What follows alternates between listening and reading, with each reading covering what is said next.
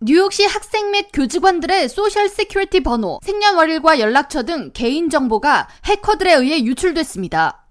뉴욕시 교육국에 따르면 파일 전송 소프트웨어 프로그램 무브잇이 해커들로부터 침입당했으며 여기에 가입된 학생들 중 약 4만 5천 명의 개인 정보가 유출됐고 교직원들의 경우 아직 얼마나 많은 인원의 정보가 유출됐는지 파악 중입니다.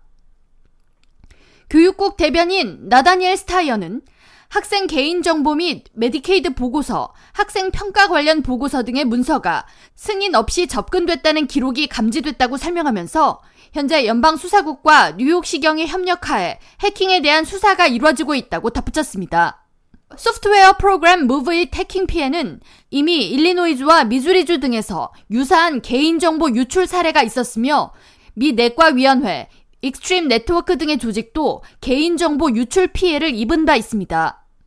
해당 프로그램은 개발자에 의해 공개된 취약점 CVE-2023 34362를 가지고 있었고 프로그램 사용 기관들은 이에 대한 서버 패치 작업을 완료했음에도 불구하고 해커들의 공격을 막지 못했습니다.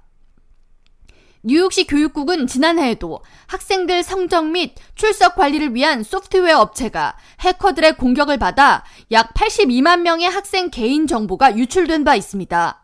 지난해 3월 공립학교 학생 정보 기록 프로그램을 판매하는 일루미네이트 에듀케이션은 뉴욕시 2016년부터 2017학년도 공립학교 재학생들의 이름, 생년월일, 인종 등 단순 개인정보뿐 아니라 지각 횟수를 비롯해 지적 장애 여부, 정서 불안, 무주택, 반항아, 말을 너무 많이 함, 과외가 필요함 등의 매우 민감한 묘사도 포함돼 논란이 컸습니다. 이로 인해 시 교육국은 지난해 5월부터 해당 프로그램 사용을 중단했습니다.